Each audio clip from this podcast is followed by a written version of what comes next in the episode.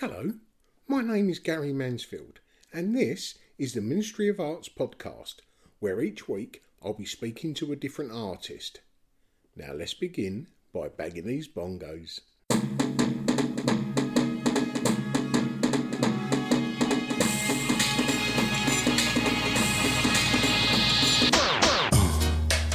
Yeah, right.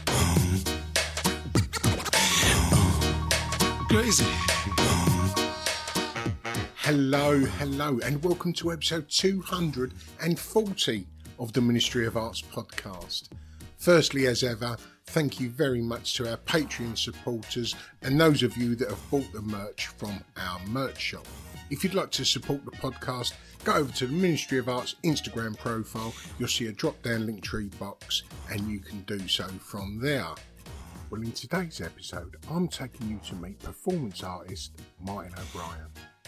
Martin has had a trilogy of performances at the Whitechapel Gallery this year. I attended the second, which was, I think it was in July, and it was quite an intense and mesmerising experience. The final part of this trilogy is going to be on the 14th of December at the Whitechapel Gallery from 11 a.m. till 9 p.m. And the Whitechapel Gallery says, drawing inspiration from hospital radio and stories of ghosts heard through analogue technologies, the final installation of Martin O'Brien's trilogy explores the human desire to communicate and recall. In a strange and eerie landscape, O'Brien shuffles around, recording and playing half-heard voices and unholy sound. The durational performance installation is open throughout the day from 11 a.m. till 9 p.m. I loved recording this episode. I'd not met Martin before, and going by the performance I saw in July, I thought he'd be quite a serious person, but it was quite the opposite. And at one point, we was laughing like drunkards. And on the flip side to that, there was some quite serious chat about Martin's life-limiting illness, which he refers to living in the present as being in a zombie state. But this is definitely a conversation that touches all the emotions, and I'm sure you'll love it. So please come with me as I spoke to performance artist and bona fide zombie, Martin O'Brien. How are you, mate? Are you good? Yeah, I am. How are you? Oh, splendid. Thank you for your time. Oh, thanks so much for doing it. I can't wait. You're more than welcome. Can I ask what those two bits are behind you? The statue of Jesus. I figured it was. I saw just the little back of the cross there. Yeah, well, I was a Catholic boy, but I still love all of those. So I'm not now, but I an arrow. It lights up. Yeah. Brilliant. I thought it'd be pointing down at the Jesus with his burden. Yeah. The other day, my friend gave it to me after a performance, and I brought it home, and my boyfriend went, "That is not staying in the house." Is he just not religious or anti-religious? He just doesn't like tacky things, basically. Brilliant. Well, I do have 7 questions that I ask each guest. And the first being, how would you explain what you do to someone that may not know your work? Well, I would say, you know, because I do get asked a lot by people, what do you do? And, you know, I'm in different sorts of worlds, not always in art, so, you know, and I have to tell them. So I usually start by saying the work that I make is performances that deals with death, dying, mortality, and so it takes as its starting point me as someone with cystic fibrosis, the life-shortening disease that I was born with. But the work isn't really about having cystic fibrosis. Yeah. You don't find anything out about my life from coming to the performances. It's not really autobiographical. It just explores the themes, the ideas, the kind of images that are conjured up by disease and death and mortality. It tries to think more widely about sort of political or philosophical implications of being born with a life-shortening disease and living longer than you expected to. Yeah. And it does use the stuff of cystic fibrosis as the materials, breathing and breath restriction, mucus as a material. The things that the disease does to the body are sort of revealed in the performances. Does it affect you on a daily basis? Yeah, it does. Yeah. I take a lot of medication to try to keep everything of beer, but I have, you know, bad lungs, very bad digestive system. Yeah. CF sort of blocks a lot of your vital organs with mucus. That's what the disease is. And mucus gets extra kind of thick and sticky. Yeah. Whereas in your body, for example, mucus would act as a lubrication inside your body for things to move through. In mine, it's too sticky, so it acts as a blockage instead of a lubrication. Yeah. And has it affected you? I know you've had it all your life, obviously, but has it affected you all of your life to that extent, or has it gradually got worse as you've got older? No, it has. When I was a kid, it was pretty bad. I was in and out of hospital all the time, yeah, really, as a child, a couple of weeks in, a few months out, a couple of weeks in, a few months out. Because you pick up infections, chest infections, and it like wipes you out. But my parents discovered it because I was 6 weeks old when I was diagnosed and I was a baby. And I was eating so much, but just losing weight, and crying constantly, hungry, and they were just feeding me, and I was losing weight. And I was the first kid, so they just thought that's what it's like having a baby. Eventually, they took, you know, after a few weeks of this, they took me to the doctor, and the doctor said, "What are you feeding him? He's so skinny." And, you know, they said everything, and they were like, "What? Yeah, babies don't eat that much either." So then, all right, something's wrong. They do all the tests, but because it's genetic, they there's a cousin of mine over in Ireland, and he had cystic fibrosis, and so they went, it's possible that. And I don't mean to, you know, for this to be a conversation about that illness. That's but okay. I need to ask you a question because I don't know the answer. You know, you was eating a lot as a child, but nothing was happening. What is it that disease does internally with the food? Yeah, so the way it affects the pancreas is that it blocks the sort of tubes in it, so the pancreas can't produce the enzymes. The enzymes don't get through, so you can eat as much as you want, but you don't get anything from it. No, you just go to the toilet. So I take these tablets when I eat now, which they've got enzymes in them, basically, that digest the food. If I don't take these, if I forget to take them out with me and eat something, the next day is going to be hell. And as you can see, I don't have that problem. Everything I eat just triples the calorie count, I think. Well, I joke with people, you know, the good thing about having cystic fibrosis is that I could never put any weight on. You know, a lot of my mates are jealous of me because I nearly said brilliant then, but it's so upside to everything. But if there's a positive to come out of it, let's grab hold of it with both hands. I can eat as many crisps as I want, you know, food as I want. There's people scratching at their headphones. Exactly. Everybody wants that. Was there creativity in the home growing up, Martin? No, it wasn't. No, not at all. We just, you know, like a working class family from Burnley. My mum worked she had a few different jobs, but in an office, and then Marks and Spencer's cafe later. My dad's always worked in a factory for the same company. Just, you know, we're never into art, they're into sport, and we're big Burnley Football Club fans, which I still am. But, you know, so we had that, but never any art or creativity or theatre or performance or anything. But when I was a kid, I was, you know, a kind of exhibitionist. And somebody 2 doors down from my grandma worked at the local youth theatre. And my mum and dad went, "Oh, let's talk to him because Martin is kind of a little bit out there." Full on, yeah. So he said, skinny kid at number 38. Yeah, exactly. He's always like banging to everyone, yeah. So that's how it started. And so they took me when I was 7. You know, they chatted with them, and I went to the local youth theatre. You know, and we're just hooked on performing. And where do you think that came from? If it wasn't genetic, if you like. Do you think it was just trying to get noticed? Maybe, yeah. And I've always loved the people watching me and, you know, joking with people and being the centre of attention. It's something I always really enjoyed. So I used to put on little shows in my grandma's spare room, you know, for the family.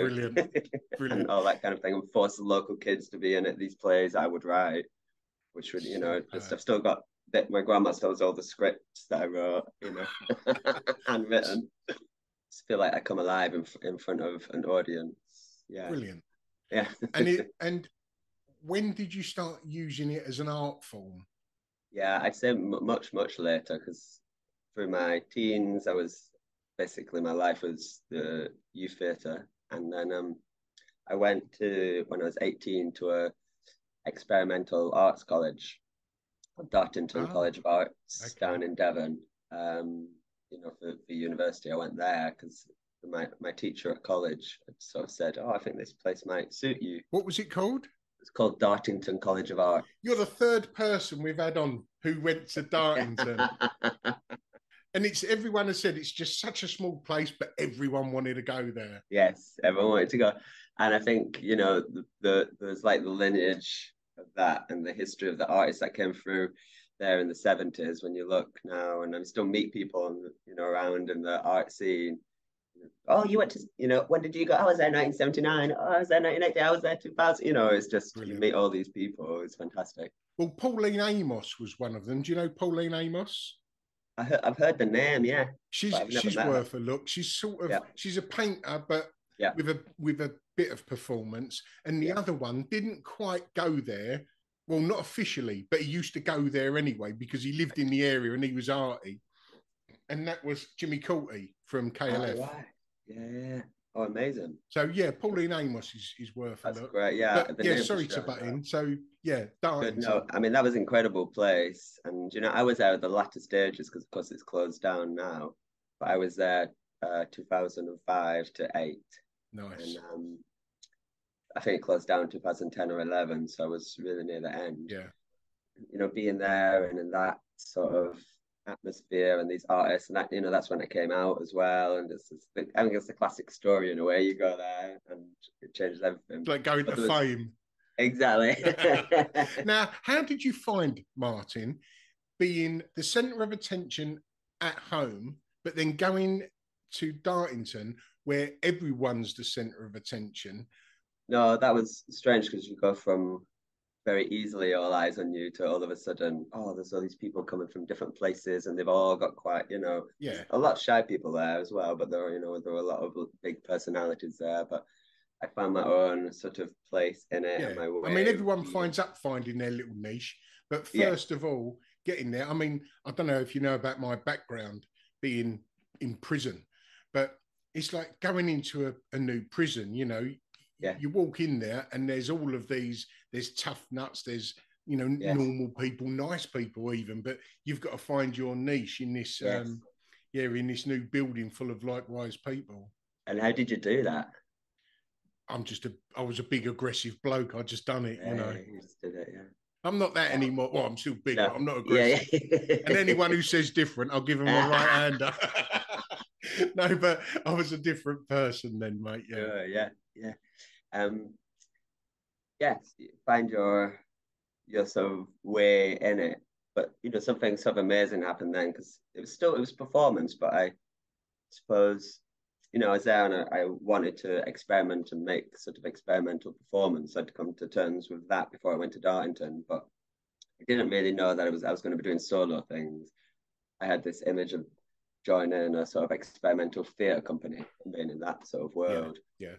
There was a big moment where I was looking through a book called The Artist's Body. And the book is really interesting because it's a whole series of photographs of different performances and different other kind of visual artworks where the body of the artist is the kind of centre of the work. And next to each photograph, there's a short description of the work. So it's very thick and it's like a catalogue of stuff that's happened. And I just flicked along and I came across an image, which was a male groin. It was like a close-up of a male groin where the skin of the scrotum was wrapped around the penis and sewn together. So there's no penis. And two nails were like hammered through the edges of it, attaching it to a plank of wood. And I went, that was my reaction. You know, at 18 I was, what the hell is this? And I read the description and it said, artist Bob Flanagan had cystic fibrosis and made this art. He also... Hiring for your small business? If you're not looking for professionals on LinkedIn, you're looking in the wrong place. That's like looking for your car keys in a fish tank. LinkedIn helps you hire professionals you can't find anywhere else, even those who aren't actively searching for a new job but might be open to the perfect role. In a given month, over 70% of LinkedIn users don't even visit other leading job sites. So start looking in the right place. With LinkedIn, you can hire professionals like a professional. Post your free job on linkedin.com/people today. Millions of people have lost weight with personalized plans from Noom. Like Evan, who can't stand salads and still lost 50 pounds. Salads generally for most people are the easy button, right? For me, that wasn't an option. I never really was a salad guy. That's just not who I am. But Noom worked for me. Get your personalized plan today at Noom.com. Real Noom user compensated to provide their story. In 4 weeks, the typical Noom user can expect to lose 1 to 2 pounds per week. Individual results may vary. Spring is my favorite time to start a new workout routine. With the weather warming up, it feels easier to get into the rhythm of things. Whether you have 20 minutes or an hour for a Pilates class or outdoor guided walk, Peloton has everything you need to help you get going. Get a head start on summer with Peloton at onepeloton.com. I had a full-time BDSM relationship with his partner, Sheree Rose, and they made this art together that explored love and loss and pain and illness through BDSM. And I was just, you know, my jaw hit the floor because I thought, one of the things with cystic fibrosis is, I don't know if you know about this, that we're people who have the disease, we can't be in the same room as each other. Oh, no, I didn't. Yeah. I'm like that with my wife. Yeah. sorry. Go on. Sorry about it now.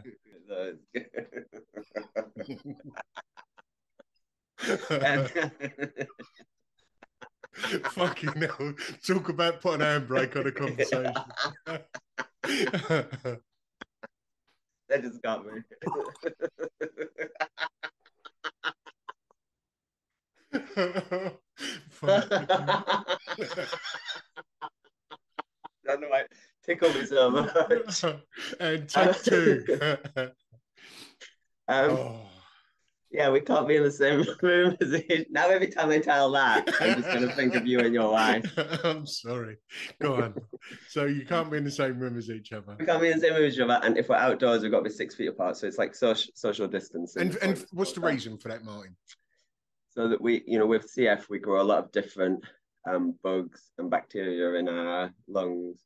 And, you know, we could pass it on to each other and it wouldn't affect you. It doesn't really matter. They're not going to live in your chest because the mucus isn't so thick and stuck in your lungs. But someone else with cystic fibrosis, if we're in the room together and we're both growing different things in our lungs, we'll pass it on to each other. So it could be, if they have something really bad, I would easily get it. And, it's going to be really bad for me. So to try and avoid cross-infection. But that's on the real been discovered over the last 20 or so years. Cross-infection thing. So when I was a kid, I would hang out with the other CF kids in the hospital. But, you know, as I got into my later teens, that's when they started to discover cross-infection and split us all up. Yeah, so at that point, so you're like basically stripped of community. There's online things, but at that point, I was not online. I didn't have the internet. So there was no, you know, like I didn't know anybody else with CF, basically. Yeah. So you see this image in the book and read this thing about someone else's fibrosis and go, there are other people. And you go, making performance and making art around illness. And it's like a light bulb moment. I never think that art is a place to explore these things. Yeah. So that, you know, that was a big turning point. And it makes you feel like you're not alone, doesn't it? There is times when you do feel like a fucking island. And then when you see someone sailing past who's got similar footsteps to you, it's beautiful that those moments are so amazing where you sort of interact with that. And of course since then I have gone on to meet Sheree, who was Bob's partner. Bob died in the mid-90s. We've done a lot of performances and collaborations together. The other big moment of sort of launching into the sort of stuff that I do, or figuring out that this is a sort of art form, was after Dartington. So I'd started making some solo performances, but, you know, a little bit, you know, tentatively kind of making things, but I hadn't really figured out what my language was and what everything was really, and, you know, what I should do. But alongside that, I got this job in Poland at a theatre company called Góznice, the Theatre Association of Góznice, who was sort of experimental physical theatre company in Poland. And it's a little village. And most of the performers sort of live in the village. you spend the whole days training and the nights rehearsing. Wow. And it's kind of like you're monks, you know, it's a bit like a cult. And, yeah. You know, the director is very tyrannical, and he works you so hard. It's so physically demanding. And we used to do these performances in the village and also tour them in different places in Europe. I wasn't living full time. I would go back. Yeah. And I remember one day we're doing this performance and I was so desperate to cough during the performance, you know, and just holding it. And I thought, if I start coughing, it breaks the image. Course, yeah. Just hold it. You know, and I just, then I get off stage and I just cough, and, you know, mucus just pours out of my mouth. And I don't have a tissue, I just go on stage, and so I'm catching all, I've got all this phlegm in my hands. And I remember this moment sort of standing there looking at the phlegm in my hands, thinking, oh my God, this is what I want to be doing out there. Brilliant. Not backstage. Yeah. There's the politic. Yeah. This has got to be out there being shown. Yeah. And that was the other light bulb moment of, fuck, yeah, I've got to actually make work that uses these materials of disease, that puts that out in front of people. Brilliant. Not the dirty little secret. It's got to be the thing that the work's doing. Yeah. And did you find that through lockdown, when people were dealing, well, when COVID was in the news, that your work, or people understood your work anymore because of, you know, the social distancing, the masks, breathing difficulties? Yeah, there was a whole thing around the sort of online CF things where it's like, the people are starting to... Yeah. Welcome to our world. Yeah, welcome to our world. Yeah. It's true. And when it first started happening, my friend, Sheree, who's Bob's partner, called me near the beginning of the lockdowns. And she said, oh, Martin, it's like the whole world has caught cystic fibrosis. Brilliant. And I thought, in a way, I wrote a little essay about it, actually, about, you know, that sort of cross-infection and CF and COVID and what it means to touch and breathe the air with other people. Yeah. It's interesting because I was supposed to be making a performance that was called The Last Breath Society, Coughing, like coughing as in coughing as it is in the thing that you're buried in. It was to be at the ICA.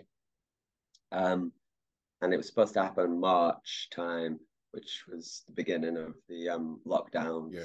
So it was cancelled and postponed for a year and a half or whatever it was. When it started to come back, all of a sudden the meaning of it had shifted, because the idea was the opening image, which was conceived of like a good year before anybody had ever heard of COVID. Yeah. Was a series of coffins laid out in the space with tape recorders in them and the sounds of coughs coming out of them. Yeah. That's the opening image of the work. And then, oh my God, all of a sudden coffins and coughing, just like the cultural meaning shifted. Yeah. So people came to this work. It's the first thing they saw out of COVID, because it was right at the beginning of everybody coming out again. Everybody in the audience is masked up still. They're all coming into this room filled with coffins and coughs everywhere, and me hacking up phlegm and doing all sorts of stuff with it, you know, and everybody's going, ugh. It's like processing what had just happened. So that was really interesting. The work took on a new meaning and a new significance. Yeah, it's funny how different perspectives can adjust a piece of work entirely. Yeah. Totally. You know, because it felt like it was just the next stage of my practice to me. Yeah. And but then, you know, I understood, oh my God, as I was beginning, this is doing something different now. This is like doing something different. All artists are aware that as soon as they put their artwork out on public display, your narrative is secondary to the viewer. If it takes on a whole different language, and especially if a media gets hold of it and, you know, speaks that new language, all of a sudden that artwork isn't what you intended it to be. It is now and forever something completely different. Totally, yeah. And, you know, because I teach as well, and I always say to my students, you know, the audience or the spectators or the viewers of your work are not detectives trying to figure out what you mean. They're going to read it themselves, and meaning happens somewhere like between you and them, and, you know, they figure out what it means for them. Yeah. You can control what certain things of the work, but you can't control what it's going to mean for someone else. No. And you said that it was when you had a handful of phlegm that you had that light bulb moment. Did that change the way that you was writing your performance? Yeah, that changed everything about the way I sort of conceived what my performances were. Brilliant. I love them moments. But I know, it's so good in that.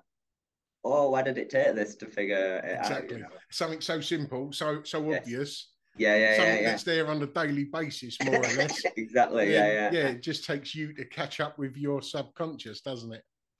Totally. And I'm going, oh, yeah, I think before that, I'd started to make these performances that were sort of used endurance, and they were durational things.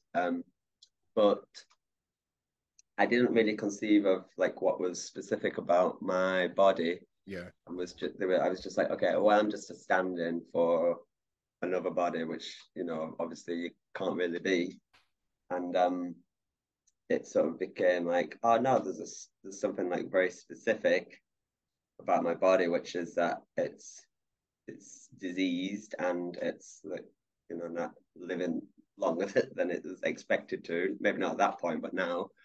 And there's something actually through that experience that I can say that feels important, that people might want to hear around mortality, around death, around our feelings about life and death, and that weird position that we're all in different ways. Most members of society are trying not to think about mortality at all, but people who are faced with it, it's a different kettle of fish altogether, isn't it? Definitely. And then as I started to get towards 30, because growing up, I was sure I would die when I was 30. That was the thing, because that was the average life expectancy of someone with cystic fibrosis. Growing up, that was plastered everywhere, and on all the charity appeals. There'd be like a cute child. Nice. That's lovely to see, isn't it? As you're walking down the street. Oh, cheers, exactly. And there's always like a cute child with big blue eyes going, you know, looking into the camera. Yeah. And then it says, Sophie might not live until she's 30. You know, there was all that kind of thing. And you know, so that you internalize that, and I thought, all right, but 30 years, what am I going to do with 30 years? And then I started to get to like 28. I'm going, I'm doing pretty well. I think that was the point, like 28, where I thought, I'm going to live a bit longer than 30. And then I started to sort of think about this idea of zombie, which has become part of my practice. And when I reached 30, I said, that's when I declared myself as a zombie. But because I thought, how do you talk about this thing? Like, what's the language to talk about the idea of being alive when you're supposed to be dead, or living longer than you expected and having life? Because it really felt like 30, boom. Okay, beyond 30, it's like, all right, I shouldn't be here. Yeah, result, yeah. Amazing. You, world. Yeah. I'm winning. Totally. But then also, it was sort of, what is death now? Because before it was 30, 30 was death. You know, you're going towards death, but it was death. Yeah. All of a sudden, I don't know what it is. You know, I don't have it anymore. It's like it's behind me. Death is behind me. I've died, and I'm still here, alive. All right, I'm a zombie. It's life and death together in one body. And also, I love zombie films, the camp zombie films. So I liked that the zombie is a kind of playful and camp way of thinking about life and death and the politics of mortality. So it became a really interesting, playful figure. And, you know, I say I'm a zombie, but with my, you know, tongue in cheek. Of course. And, you know, playfully. I know a few people who have sort of overcome cancer or other life-threatening diseases, or even cheated death. Car accidents or whatnot, and you do come away from it with some sort of euphoric, almost like a superpower, for at least for a moment, that you're stronger than nature itself, you know. Yes, I feel like they're zombies too, you know. I think like there's, you know, there's a whole bunch of zombies wandering the world.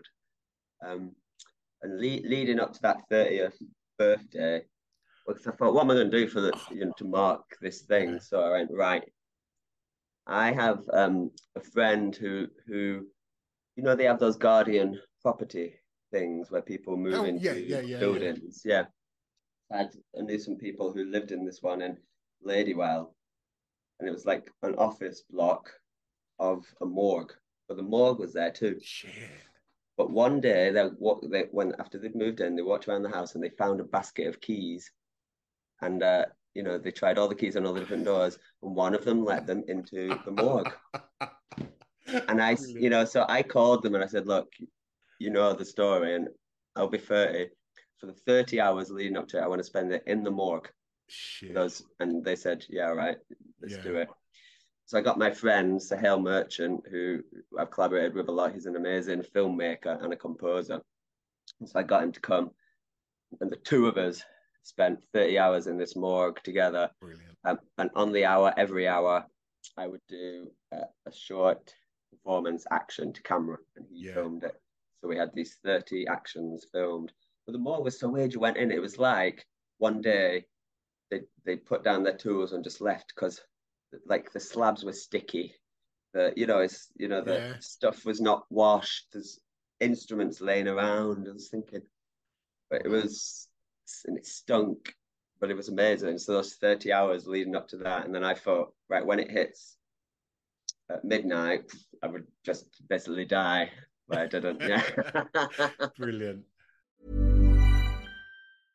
Hiring for your small business? If you're not looking for professionals on LinkedIn, you're looking in the wrong place. That's like looking for your car keys in a fish tank. LinkedIn helps you hire professionals you can't find anywhere else, even those who aren't actively searching for a new job but might be open to the perfect role. In a given month, over 70% of LinkedIn users don't even visit other leading job sites. So start looking in the right place. With LinkedIn, you can hire professionals like a professional. Post your free job on linkedin.com/people today.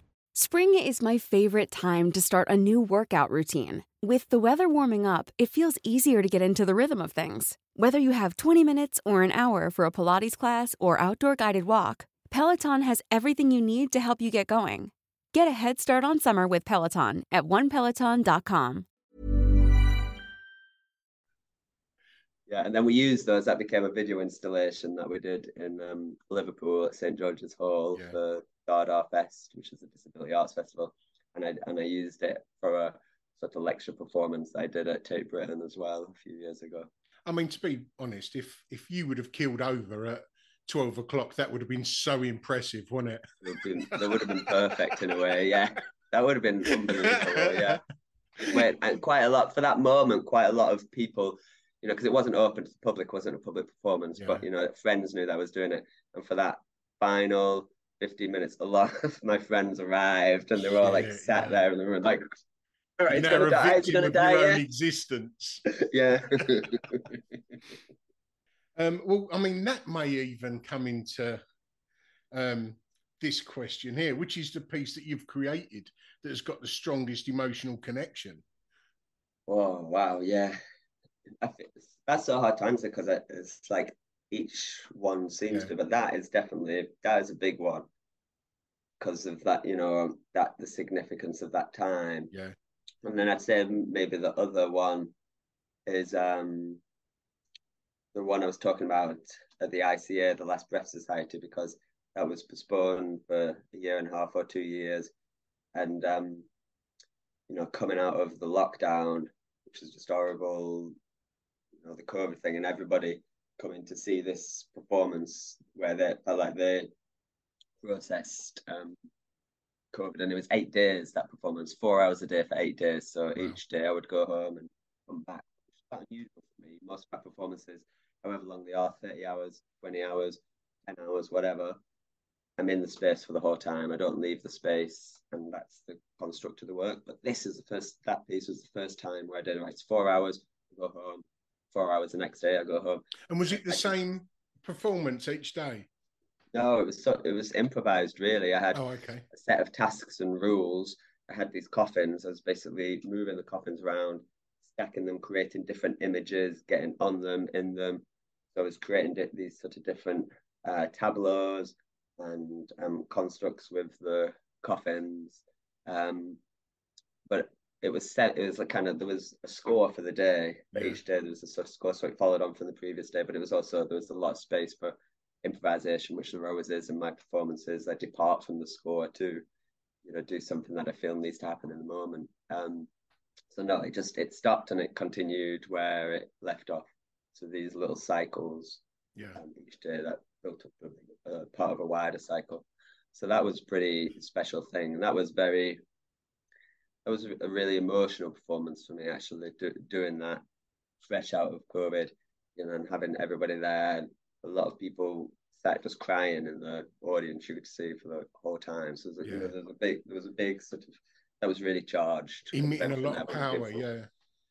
Yeah, you know. And then the other one, because it's so fresh in my mind, is the most recent performance that I did at the Whitechapel Gallery, which is, you know, one of my favorite ones that I've done, which is really it was such a big operation. I had a lot of other performers in it. Sheree was over for it, and you know, it felt like a huge opera, almost like a 4-hour opera. Well, I've got to say, I was there for the first hour. Oh, were you? Yes. So I could only make the first hour, and well, I'm doing that with my hands, because that's where I got up to, the bit where you was rocking in the coffin. Yes, that sounds like a name of a dodgy rock and roll song. I was rocking in the coffin, but you stood up in a coffin and tilting it left and right until it fell over. Yes, and I left a few moments after that. But you've mentioned Sheree Rose a few times. Yes, and there was a lot to take in as a viewer. Yes. But I have to say, Sheree Rose sitting in that rocking chair, doing absolutely nothing, just kept catching my eye. She looked sort of ghostly. She sometimes looked evil. She sometimes looked beautiful. She sometimes looked like a beautiful old... that sounded a bit patronising. She looked like a grandmother sitting in a rocking chair, or a psychopath sitting in a rocking chair, depending at what moment you looked at her. But yeah, it was a powerful thing. And you said about the coffins, the other performance is inside the coffins, crawling about. Yeah. It was dark, and I didn't know the story of you. I tried not to read too much about it, so I can try and make sense of the story when I got there. Sure. And you know, Sheree, I mean, she's incredible. She is a grandma. She's got 2 grandkids. She's 82 in a few days, and she is a legend. But the story is that she had full-time BDSM relationship with Bob. She was the mistress, he was a submissive, and you know, he was a masochist, so he, you know, he really, pain was a big part of his sex and lifestyle as well that they did. And he died in 1996, but at the time he was 43, and that was one of, if not the oldest person with cystic fibrosis in the mid-90s. And he said that it was S&M that kept him alive as long as it did. Brilliant. So I connected with Sheree. I had a friend who was sort of a mentor to me. It's an artist called Ron Athey, from LA, but he was living in London for a few years. He's gone back to LA now, but he was friends with Sheree from the 80s and 90s. And he said, well, connect with her if you want. And so I said, yeah, I'd love to. And I connected with her, and we started a conversation. And we did one performance together in 2011, and the idea for that was that it was my way of honouring that legacy. It was just supposed to be a one-off. It was a one-off where it's like, okay, I've got to address this legacy and this ghost of Bob Flanagan, and make this performance with Sheree. I invited her, and she was happy to do it. She'd stopped performing for many years, stopped doing things. So she came over, we had some funding, so we brought her over to London, and we did this one very short performance, 15 minutes performance, and it was a kind of new version of something she'd done with Bob years before. And the original thing that she'd done with Bob was a video called 100 Reasons, which was just a close-up of Bob's ass on the screen. And Sheree spanks his ass 100 times, so this paddle just comes in. And the artist, Mike Kelly, had written a sort of poem that were 100 different names for paddles. So after each spank, he would call out the name. Yeah, yeah. That was the piece. So we, Sheree and I just did a live sort of staging of it where I was over her knee and she spanked me 100 times. And after each one, I would say, "Thank you, ma'am. Please may I have another?"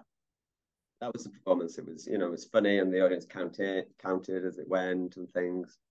But it's supposed to just be this honouring and a one-off. But we just, you know, we just connected like that.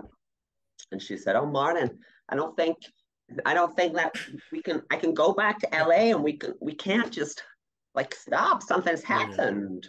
So, yeah, I agree. So she came up with an idea that sort of 30-day kind of performance, but a private performance where in the morning, because she went back to LA, in the morning, she would send through a task for me to do, and I had the day to complete it, and I would have to document it and send the photos back to her in the evening. And so we did that, and that continued our collaboration and meant that we continued talking, and you know, we developed these different images that came out of it and ideas, and some were really funny and silly, and you know, others were quite beautiful and tender, you know. So a lot of things happened through that process, and then, you know, that just set us off then, right, what's the next performance, you know. And since then we've done one, almost apart from the COVID years, we've done one every year together, either in London or in LA or somewhere else. Tell us about the performance that at the Whitechapel. The idea for that, I had a whole group of other performers, but I've been thinking a lot about ideas of immortality. I've been doing so much about death and dying and mortality. I started to think about, right, how could I make a performance that sort of explores the possibility of continuation? And so I turned the space into a kind of, I call it like an ashen land, you know. Everything is like greys, whites, blacks with this color scheme.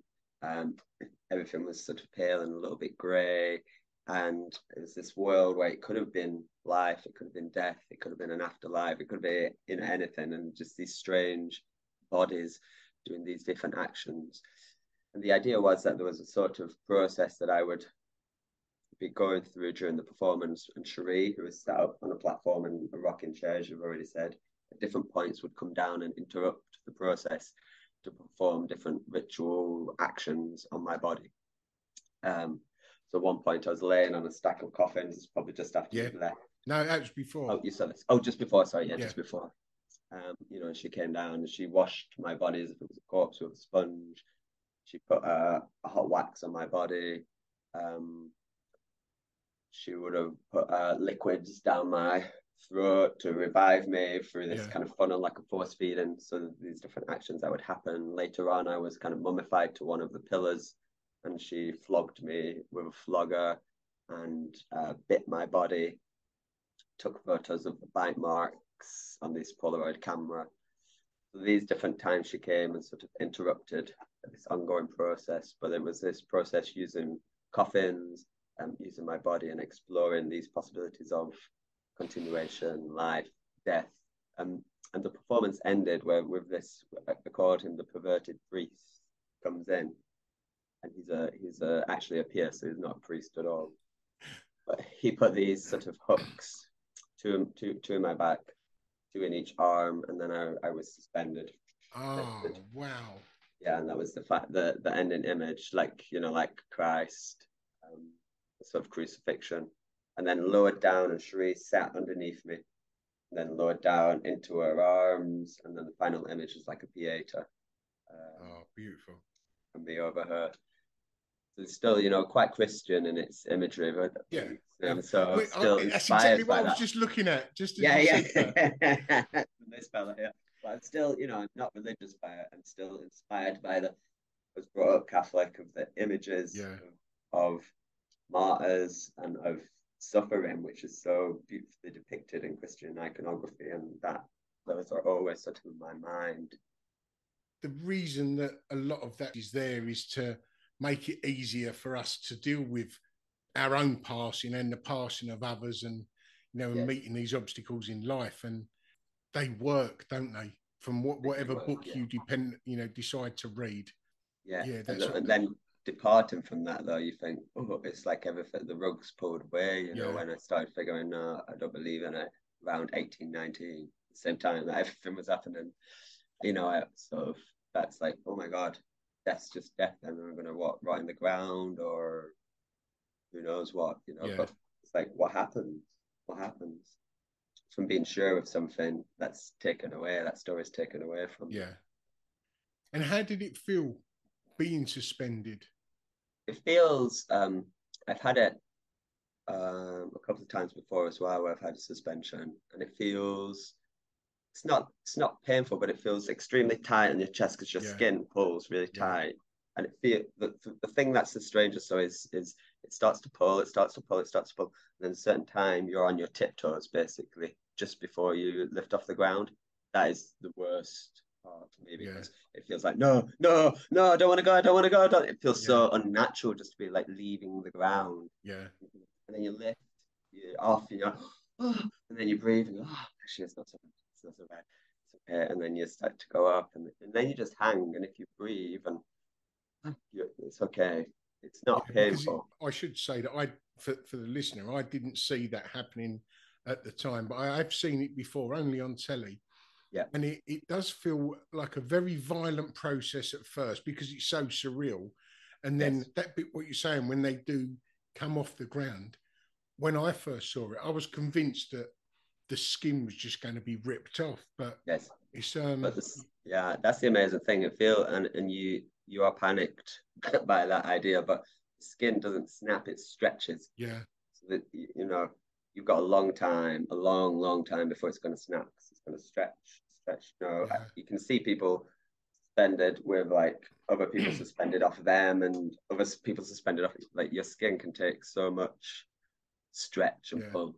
I presume it could be quite a spiritual happening.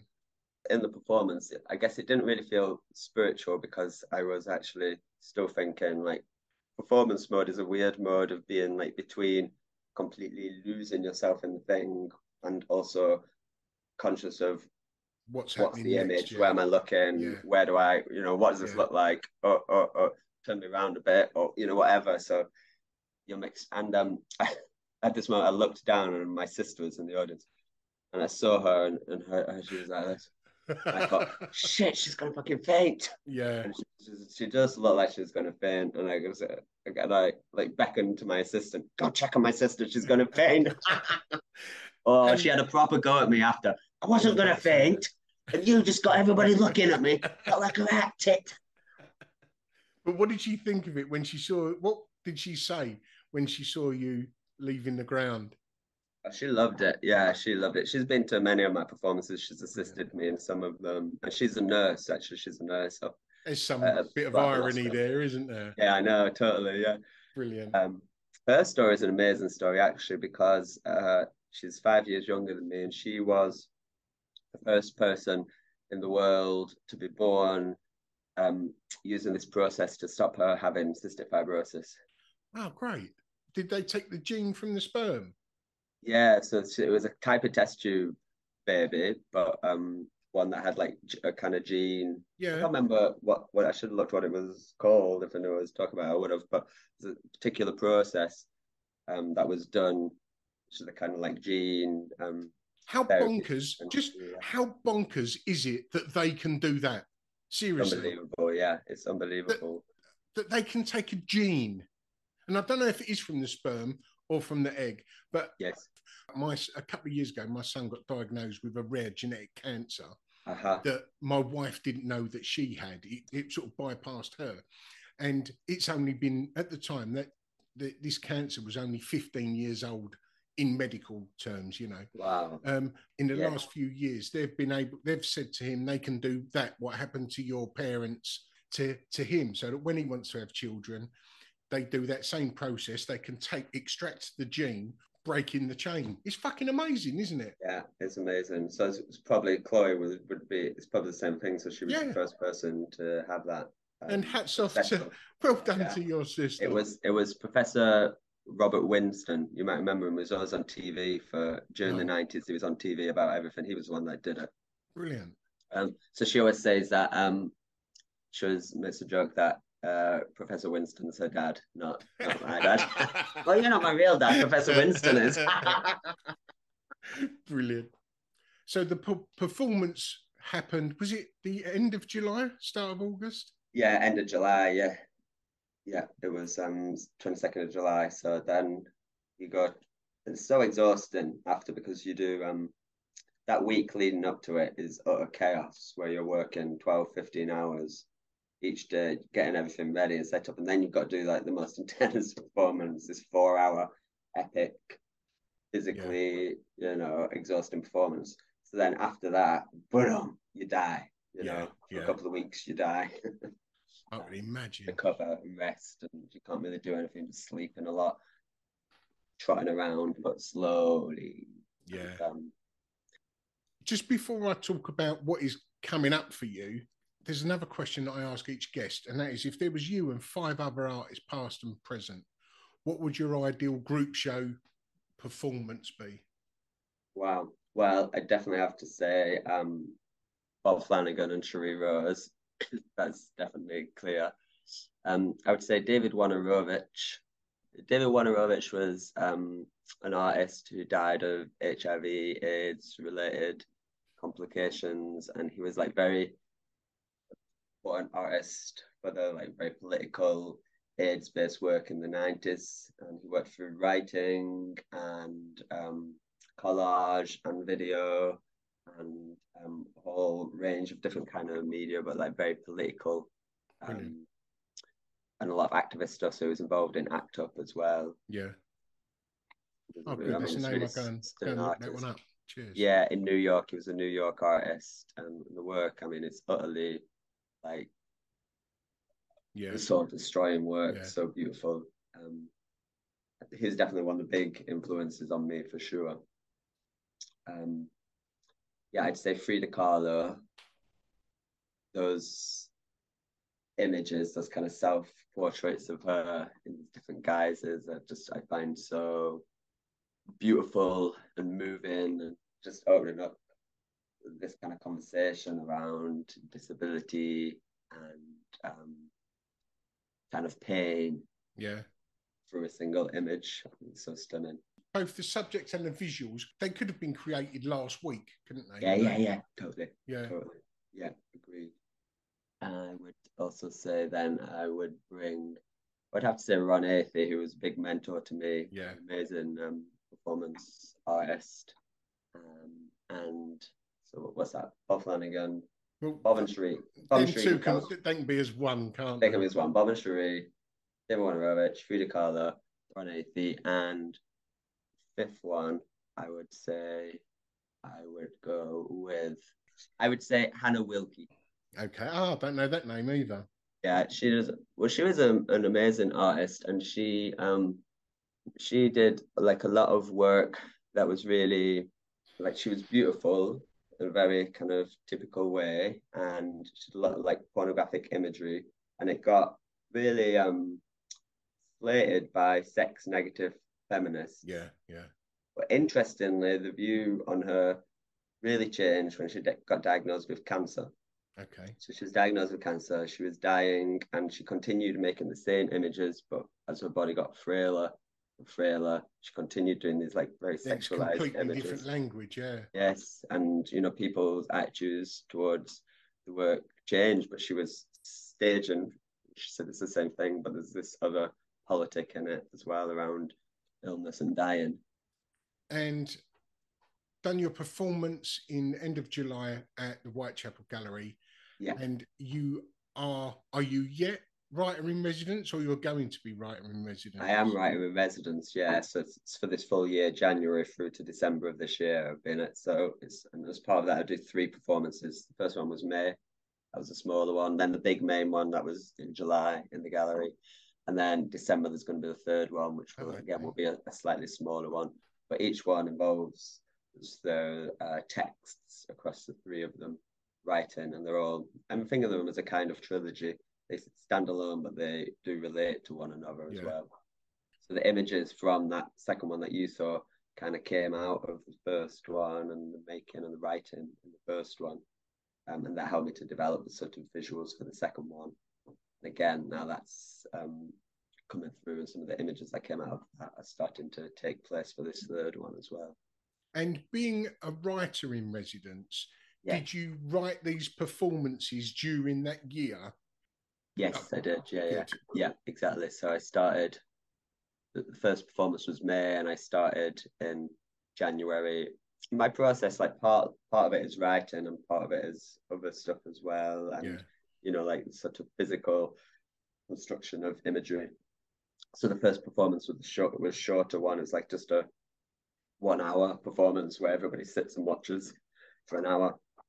It's not durational. That was just in the cinema space in Whitechapel, so it's a different kind of space. Yeah. And for that, we had most of the like physical intense actions had been filmed. We filmed it in a crypt in London. Yeah, so that was just a shorter performance, and I'd kind of written this story of a man who's obsessed with death, and he makes a pact with the Grim Reaper to live forever. And so it sort of follows his life through these different ages and generations, and through these different kinds of worlds and lives, and times where he should die but doesn't die, like he drowns but he never dies, he just continues drowning. You know, and then he sees the demise of the world until he's the final person. It becomes this kind of apocalyptic landscape where he's just existing with nothing around him. So sort of Chart has that story, which I read through the performance in different segments throughout, and then some live actions that I do, and the video projection of this stuff that was shot in the crypt plays as well throughout. These different things that kind of echo the story. They don't tell the story, but they're the actions that kind of relate to the story and tell elements of the story. So that was the first one. The second one was the piece that you saw that we already talked about. And then the third one, which is coming up, is going to be, it's still unclear because I'm like making it right now. I'm just at the start of the process of making it, basically. Has you got a title yet?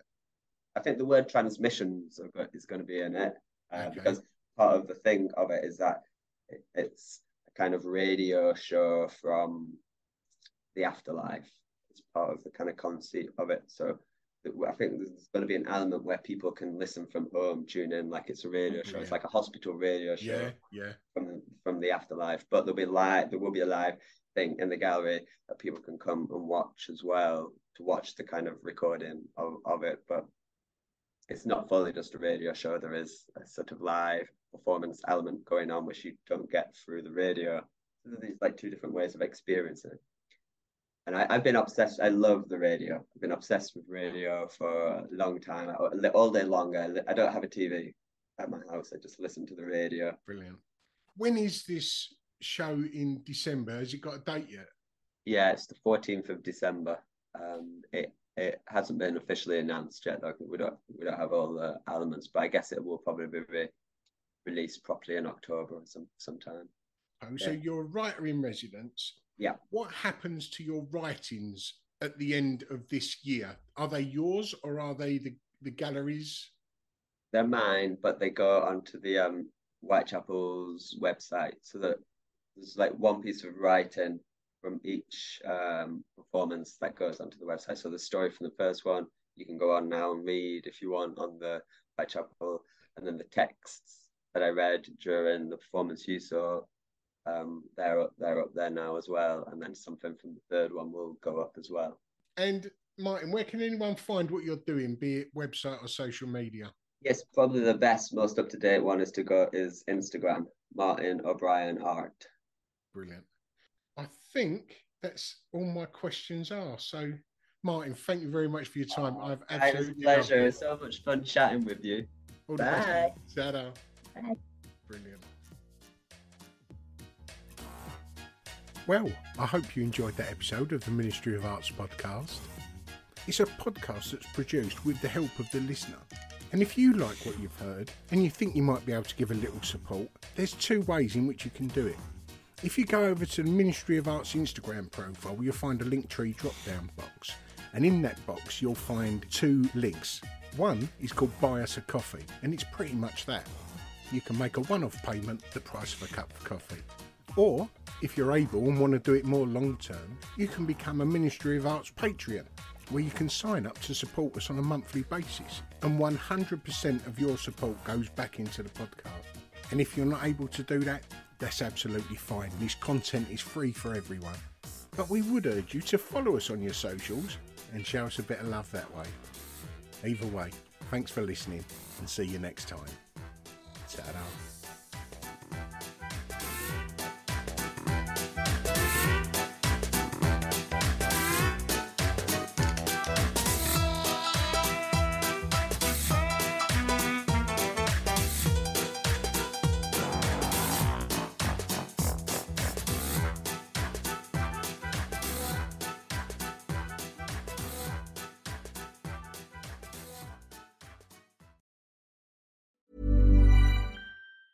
Even when we're on a budget, we still deserve nice things.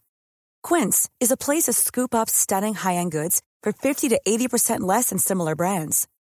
They have buttery soft cashmere sweaters starting at $50, luxurious Italian leather bags, and so much more. Plus, Quince only works with factories that use safe, ethical, and responsible manufacturing. Get the high-end goods you'll love without the high price tag with Quince. Go to quince.com/style for free shipping and 365-day returns. If you're looking for plump lips that last, you need to know about Juvederm lip fillers. With Juvederm Volbella XC and Juvederm Ultra XC, your lip look, whether it's subtle or bold, can last up to 1 full year with optimal treatment and no additional maintenance. Find a licensed specialist and see if it's right for you at Juvederm.com today. That's Juvederm.com. Add fullness to lips in adults over 21 with Juvederm Volbella XC or Juvederm Ultra XC. Do not use if you have severe allergies or a history of severe allergic reactions, or if you're allergic to lidocaine or the proteins used in Juvederm. Tell your doctor if you have a history of scarring or taking medicines that decrease the body's immune response or that can prolong bleeding. Common side effects include injection site redness, swelling, pain, tenderness, firmness, lumps, bumps, bruising, discoloration, or itching. As with all fillers, there's a rare risk of unintentional injection into a blood vessel, which can cause vision abnormalities, blindness, stroke, temporary scabs, or scarring. For full, important safety information, visit Juvederm.com. Even when we're on a budget, we still deserve nice things. Quince is a place to scoop up stunning high-end goods for 50 to 80% less than similar brands. They have buttery soft cashmere sweaters starting at $50, luxurious Italian leather bags, and so much more. Plus, Quince only works with factories that use safe, ethical, and responsible manufacturing. Get the high-end goods you'll love without the high price tag with Quince. Go to quince.com/style for free shipping and 365-day returns.